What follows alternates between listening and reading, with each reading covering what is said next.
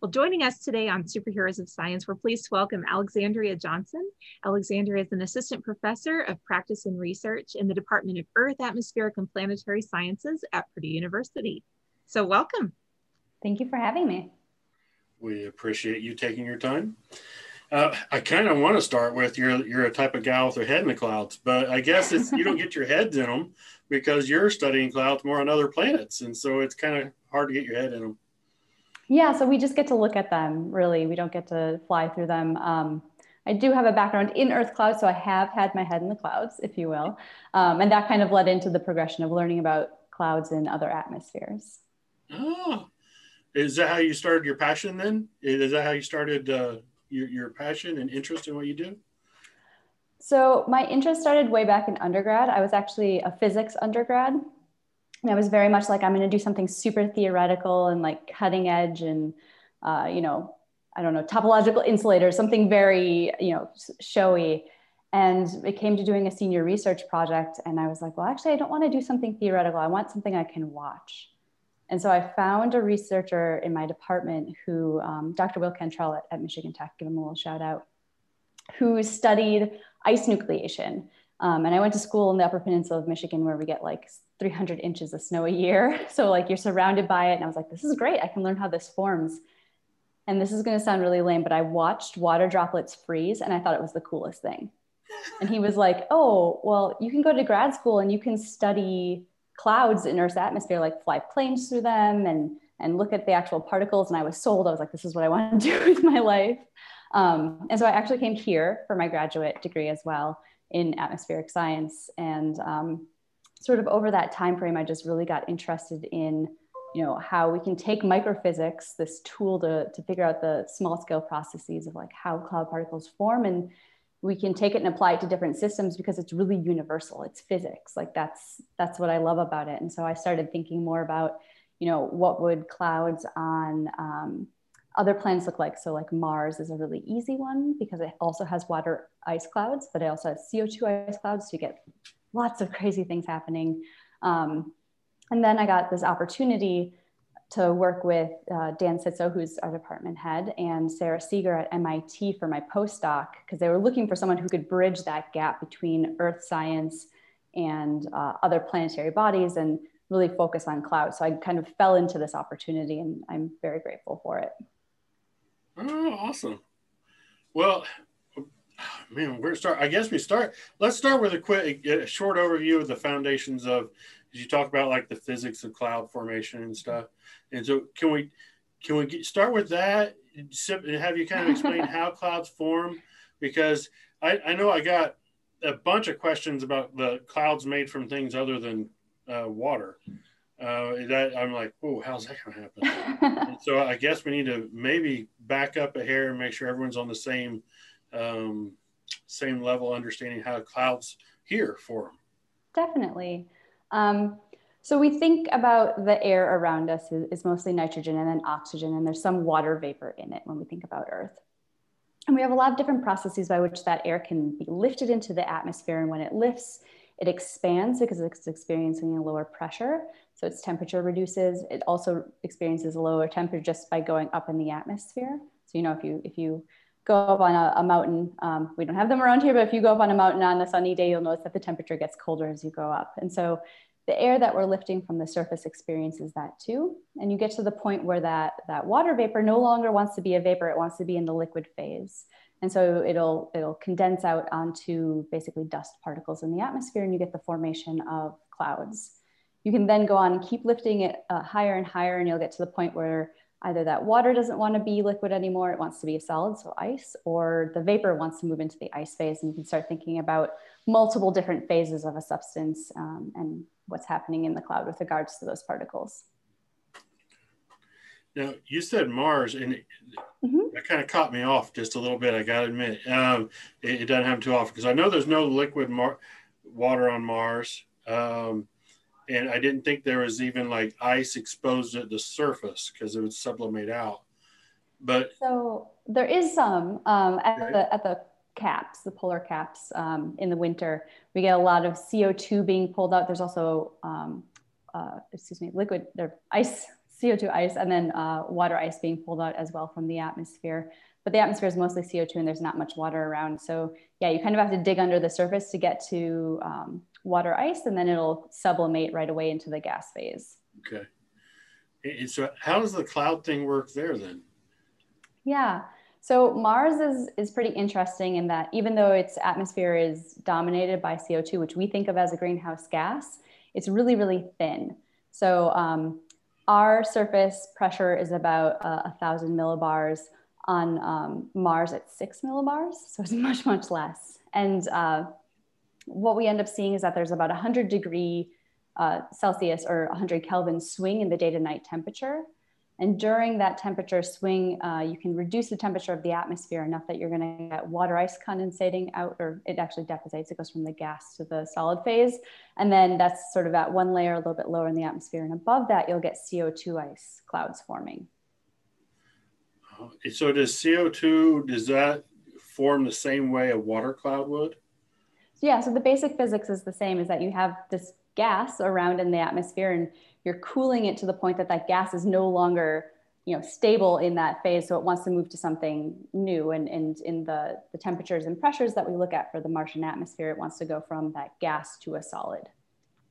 Okay well that, okay that makes sense that, okay that's a little better for me um, but okay and I, I see how we can see those on mars because i mean there's like we have satellites going around mars collecting data and stuff we have but so your research is a little further out than that. Yes.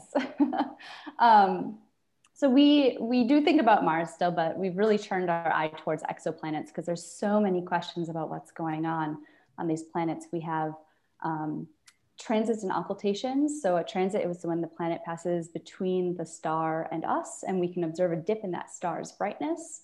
And when that happens, sometimes you can get a little bit of starlight that's filtered through the atmosphere.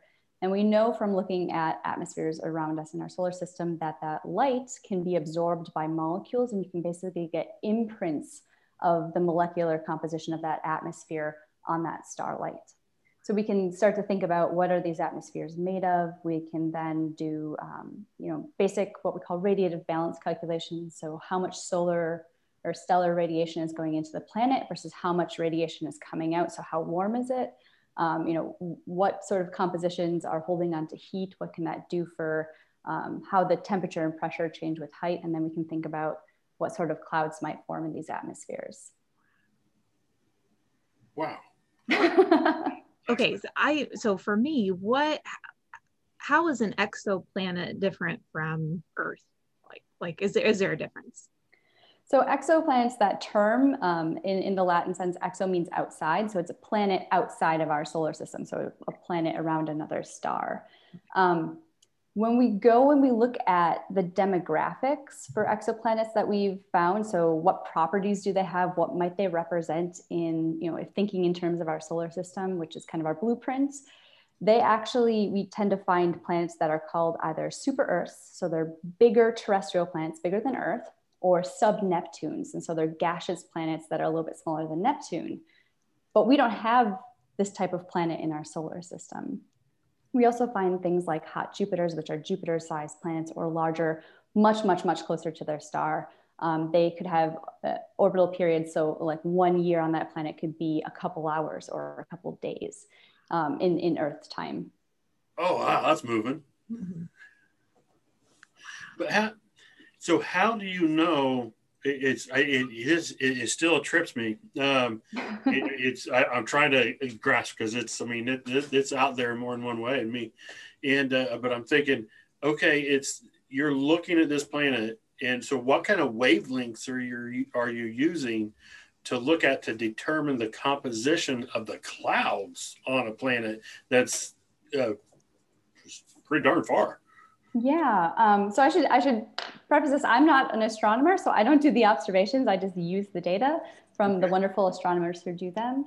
Oh. Um, so the there's a, a, wide range of wavelengths that we can look at these planets with. Um, the warmer planets are going to emit in the infrared or IR. So you, when you think of you know anything around you is emitting radiation, just because we, we we all are absorbing some radiation, so we're re-emitting it and a body that uh, is at you know normal sort of temperatures. So like you or me or we could go and look at the moon or any other planet in our solar system we can basically get an idea of the temperature it's at from its ir and so in ways we can uh, sort of tune the wavelength that we're looking at it in and we can sort of probe different depths in the atmosphere or different um, substances in the atmosphere. And so ir is a really useful technique. Um, spitzer Space Telescope used to be around. It's no longer um, operational, but that was uh, one instrument that was used a lot. Um, another instrument that has uh, sort of a wider range of wavelengths is Hubble is now used to study exoplanets. Um, the Wide Field Camera 3 is one that has been used to characterize um, those transits that I was talking about to look for signals for atmospheres and, and you just kind of basically use as much of the wavelength spectrum as you can from the instrumentation and, and pull out um, you know all the information you can. So another way we can look at it is in the visible spectrum. And so instead of you know thinking about something that might be i don't know 200 kelvin radiating back at you in ir you can think of what we see.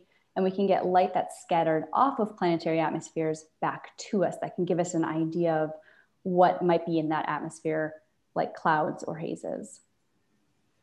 Oh. So you understand how the physics of cloud formation.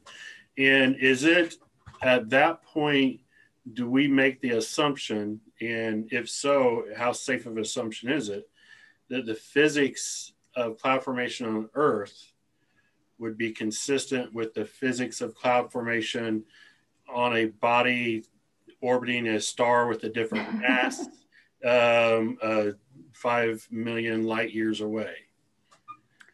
So that that physics is universal, and that's what's really so great about it. Um, if you talk to any of my students, I think in every class I've taught and, and all the students that I advise, I have this saying that we have this little template and we go and we look at Earth and we say, okay, this is our physics that we can study really, really well like I said, we can we can do this in the laboratory. We can take planes out and look at things in real time. We have really in-depth models.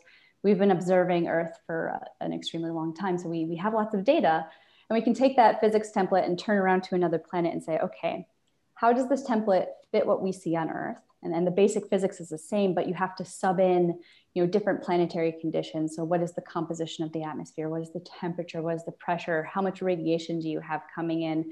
And start to, to add in those details for that specific planet. Um, what's nice about this, and, and this is how I view it from my background, is that you know we take this template for Earth, we apply it somewhere else, we learn something about that planet, but we can also turn around and we can learn something about Earth. So maybe we can learn about the early Earth or things that might have changed over time. Um, you know, we don't expect that our atmosphere was always like this. We know it wasn't. We had great oxidation event. We are, we humans are changing our atmosphere, and so we can kind of make it a nice little feedback cycle of learning about other planets, but learning about our own in that way. I love how you're talking about using all this data that we have and then looking at data from other exoplanets and fitting it into that template that you said that we know and we can study here and then compare that to other places. How much of a process is it for you to take that you said you use the data that's collected by astronomers? Mm-hmm. how much work goes into getting that data to a point where you can start making those comparisons? So um, what usually sort of happens with the data is astronomers will go out and they'll collect this information on a planet um, whether it's that little bit of light that's been filtered through the atmosphere and you get a constituent. So say um, in hot Jupiters, we see there's sodium and potassium lines that are usually very clear. And so we know that, that those substances are there. Um, people will then, other people will then take these and uh, feed them through models to try and think about what the atmospheric composition is, what is the temperature pressure profile. Um, our work can feed back into that, but right now what we're doing is we're taking that information and sort of um, pulling out what are the, the types of clouds that might actually be in these atmospheres. And then we're saying, okay, well, let's help out these astronomers and these modelers by trying to reproduce those particles in the lab and look at how they interact with um, light, whether that's by scattering it or adding some more information onto that light through polarization. Oh, and so well, what? Oh, my many questions all at once, uh, and it all came to. And so, what are the most some of the most common clouds made from from other planets? Yeah, so in, in the lab, we've really been focusing on that sub Neptune planet range. So once again, that's a, a, gaseous planet that's smaller than Neptune, but it's bigger than Earth. Um, so we think it has a very hydrogen helium dominated atmosphere like Jupiter, Saturn, Uranus, and Neptune. Um, the, the reason why we picked that is because the upper atmospheric temperature is about 500 K, which is a temperature we can reach in the laboratory. And that's kind of important. We'll talk about the hot Jupiters in a second. Um, but for those, uh, for those planets, we think that there are potassium chloride clouds. Um, and potassium chloride is something that you've probably experienced but haven't known it because it's a substitute for table salt. And then zinc sulfide clouds, which is a, a mineral, right? When we go to the hot Jupiters, these planets are thousands of Kelvin, extremely hot. Remember, they're really close to their star and they're, they're zipping around really fast. And so there we think of more metallic materials. So enstatite and forsterite, which are minerals that you could go out and find in you know your local region. Um, titanium oxide is forming clouds in these systems. There's going to be iron bearing minerals.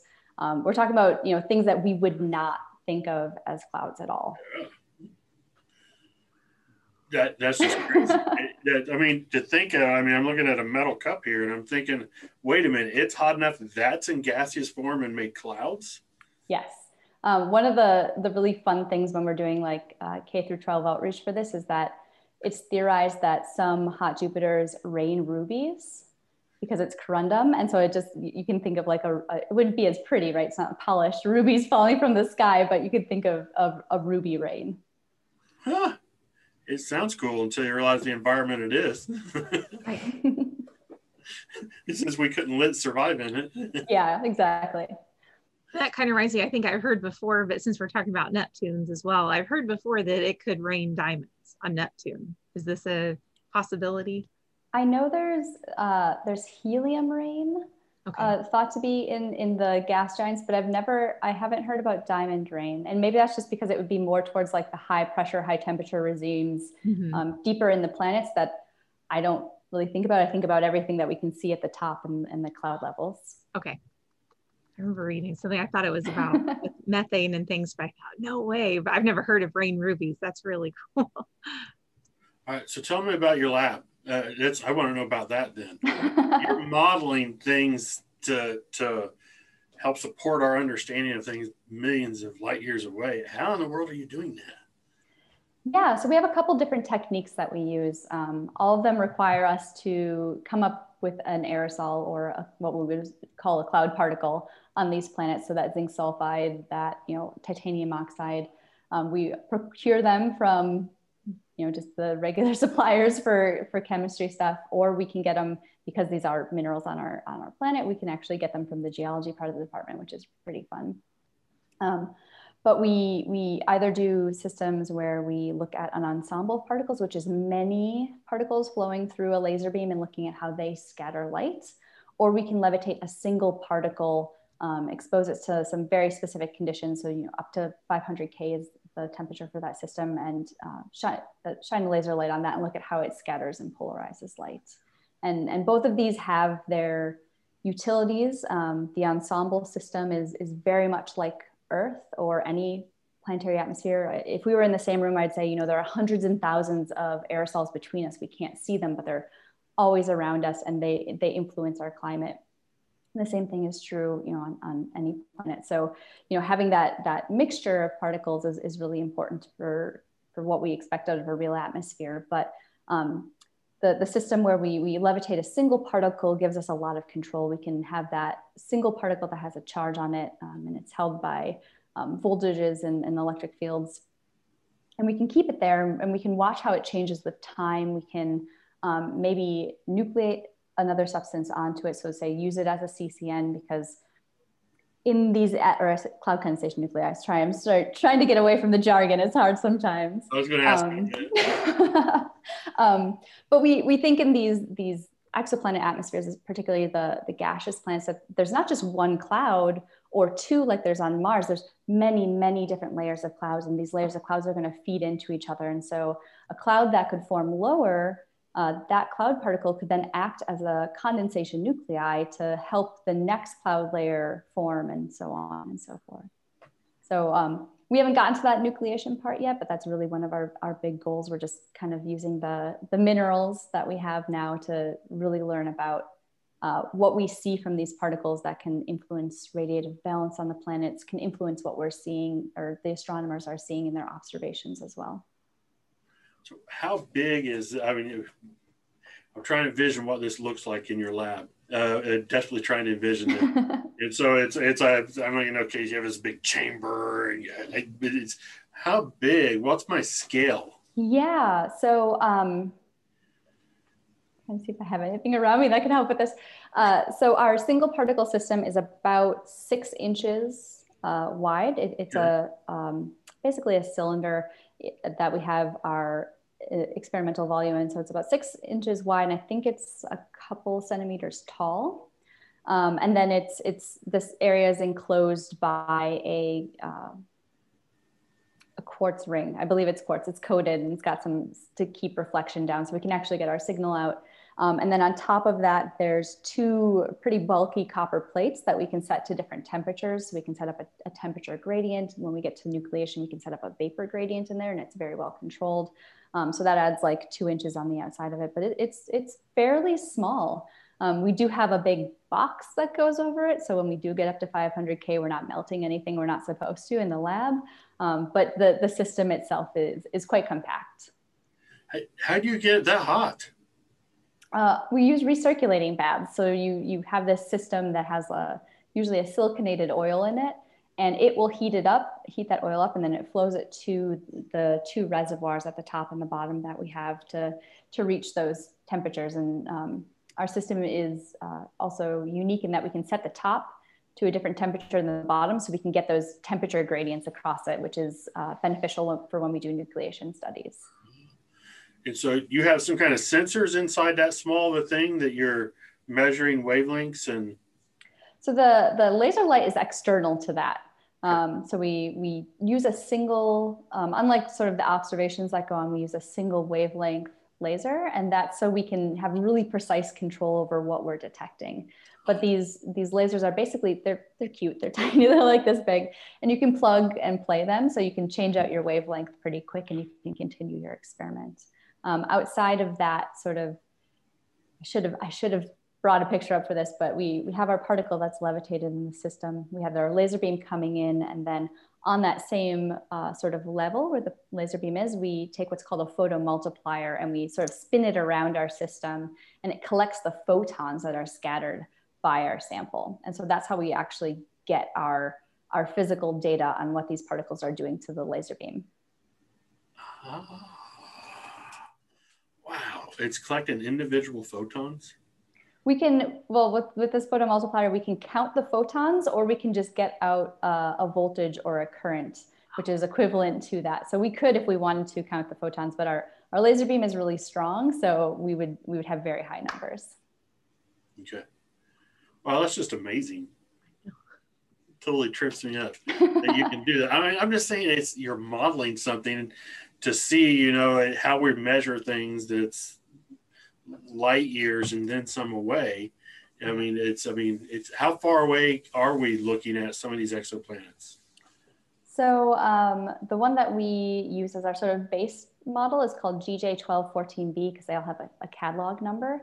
Um, I should say, so that GJ1214 is the star number, and then B means that it's the first planet that was detected around this star. I think it only has one still, but if you ever see like B, C, D, that means there'd be three planets around that star.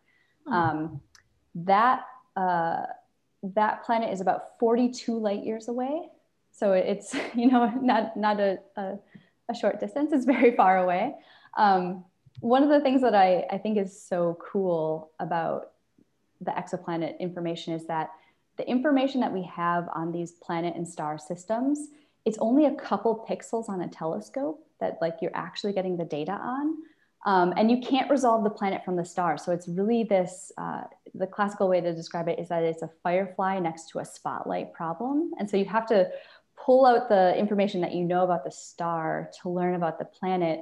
Um, and you get the, you know, part per million signal but we can still pull out all this atmospheric constituent. We can still think about the temperature, like day night temperature differences on these planets and get a ton of information from such a, what you would think would be a, a small, insignificant amount of, of data on, on those couple pixels. I, I, I'm so glad you said that because I'm thinking as you're talking about this, this cannot be very much. I mean, that's so small because I just think how far it's away the data you're getting would have to be tiny. So that's an excellent explanation then that, you know, it's a couple of pixels and that you're, like you said, using what you know to, to take that out so that you have that data. Wow. Yeah. it's just inconceivable. You can get that much data from that small of a thing. And you can, you know, using basic assumptions and be able to determine in, I mean, every, all kinds of things about it. Yeah, I I just I love it. There's sometimes I'm reading the papers and I have to take a step away because it my mind is just like wow how are we doing this? I have to go outside and like look at the real clouds you know um, on a sunny day and then i have to come back to the paper. Um, it's it's it's absolutely amazing um, and it's we are just learning so much about planetary systems and you know what is the diversity of plants that we can have and what does that mean for an atmosphere or if there's a surface there what does that mean for the surface? And so what all with this type of research what all are we hoping to gain from it and you've already kind of mentioned a couple things i just want to i guess want to hit them on the head harder or whatever but uh, it's you've already mentioned a couple so what, what all are we trying to gain through your research so, what we want to really do is we want to make the gap between um, what we observe and, and what we model more realistic to what is actually happening. So, we, you know, we observe an exoplanet. Um, in some cases, we don't get that signal transferred through the atmosphere because there are clouds there and they're optically thick. And so, you kind of left with this question of, well, we know that this planet isn't uh, massive and dense enough to just be a bare rock hurtling through space. It has to have an atmosphere. It's rather puffy, or you can think of it as being light in term um, light density. And so, if we want to know what's happening there, we need to know something about the clouds, uh, the particulates that are present, and so we can use other information. So I mentioned there was the transit when the planet passes in front of the star. There's the occultation when it goes behind the star, and then if you can look at the entire orbit of that planet, it's called the planetary phase function. And through that phase function, you can look at light scattered off of the planet and back to us, the observers, by angle, which is basically what we can do in the in the lab, just uh, a little more you know simplistic, having our single particle and taking a photomultiplier around it. But it's the same thing, and so we can kind of take that data that an astronomer has found, whether it's information on the atmosphere or information on that scattering on that particle, or excuse me, that planetary phase function. And we can do it in the lab, and then we can give that information back to the modelers and say, well, here's a better representation of what those clouds would actually look like in the atmosphere. And that can help us better understand temperature pressure profiles, which helps us better understand the chemistry, um, the, the cloud formation, um, you know, what might be below that we can't see? Is there a surface or what sort of compositional changes are there? Um, really it's funny because astronomers see clouds as a nuisance because they can block their view of these planets whereas i see it as, as a benefit like we can use this to our advantage to learn what we can't otherwise see so do you ever come across something and then you're you're working on the data and looking at it and you're like no it, just no this does not make sense it, it, what do you do if you hit that point um well, there's there's some interesting things in that. Um, there have been some some modeling work that has been done um, where we basically just do equilibrium chemistry, and it's a very simple guess. So you have a temperature pressure profile, and you you lift that air along that or that atmosphere along that profile until you get to the point where the gas wants to be in a new phase, and it, it either condenses or um, out. So going from the gas to liquid or the gas to the solid phase. And we know from our own experience on Earth and other planets that it doesn't happen right away when you reach saturation. So, you know, you can reach 100% relative humidity, but you might not get a cloud. And so um, that's something we think about a lot is what is that then going to do to where these particles form or what they're made out of? Um, you know, what is that going to do to the, the temperature pressure profile in the atmosphere overall? Um, I, it's not necessarily like it's completely wrong, but we have to start thinking about the intricacies of this because we're getting more data and that's kind of the, the end goal is to really be able to explain these planets as well as we can our solar system neighbors. Very nice. Well, thank you. Uh, this was really cool. this is really cool. It's it's it just blows my mind to think yeah. that, that you can take this that a couple pixels, you know, and, and you can actually determine information. It's it just absolutely blows my mind that you can start having an understanding of planets that are that far away simply through a couple of pixels. And I can only imagine what how much you'll learn when when technology uh, as it's I mean it's always growing it's always better and yeah. better. I know it's like I mean your cell phone camera is just blows away what it was I mean 10 years ago. Yeah. So I can only imagine the the level of the telescopes and stuff that you use that as those increase in technology, it uh, I'm guessing there'll be a, a, whole line of people to uh, get that data for the next whatever next telescope we push. Oh yeah, the the next one. Um, I mean, the one that uh, the exoplanet community's basically been waiting on for a while is the James Webb Space Telescope or JWST. It's it's launch has been sort of pushed back with time because of uh, things that were detected here that needed to be fixed before it got launched. Um, its date for launch is actually October of this year. So very hopeful that it actually goes up there. Um, we, we really think it's going to be a, a, whole new window into exoplanet properties and, and their atmospheres. So uh, I'm, I'm excited for it. it. It's going to be looking at a whole bunch of different wavelengths. And um, I'm really hoping that, you know, it gives us more information so we have more clouds that we can study. Awesome. Awesome. awesome. Well, thank you for your time. We no really, really appreciate it.